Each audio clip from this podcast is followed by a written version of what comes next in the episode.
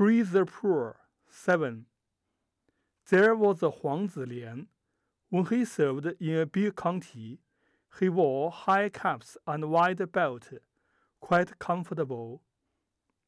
Once he resigned and returned to field. His living was so poor, better than anybody. And no harvest year, his wife was so worried, wept at him with tears and snivel. Even if you have noble ambition, you should also worry about children's living. Yesterday, Hui Sun met with me and gave sick contribution. I just regret I didn't collect it.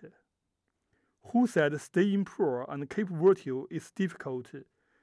You see, this past practitioner is so high, up in the sky. 雍平氏七，过去有个黄子廉， 在大周做官时高帽宽带，甚是舒坦。一旦辞官归隐，日子特别清贫，比任何人都苦。碰上荒年，老妻特别担心，对他流着眼泪鼻涕请求：“就算您的志向再高尚，也应该为儿女的日子担忧啊！”昨天惠孙先生和我会面厚赠，可叹我最后没有收啊。谁说顾穷守节困难？你看这位修行多么高尚啊！雍平氏七，昔有黄子廉，弹冠左明州，依照慈利归，清贫略难抽。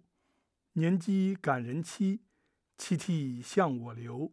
丈夫虽有志，故为儿女游。惠孙遗勿叹，舔赠竟莫愁。谁云顾穷难？妙哉此前修。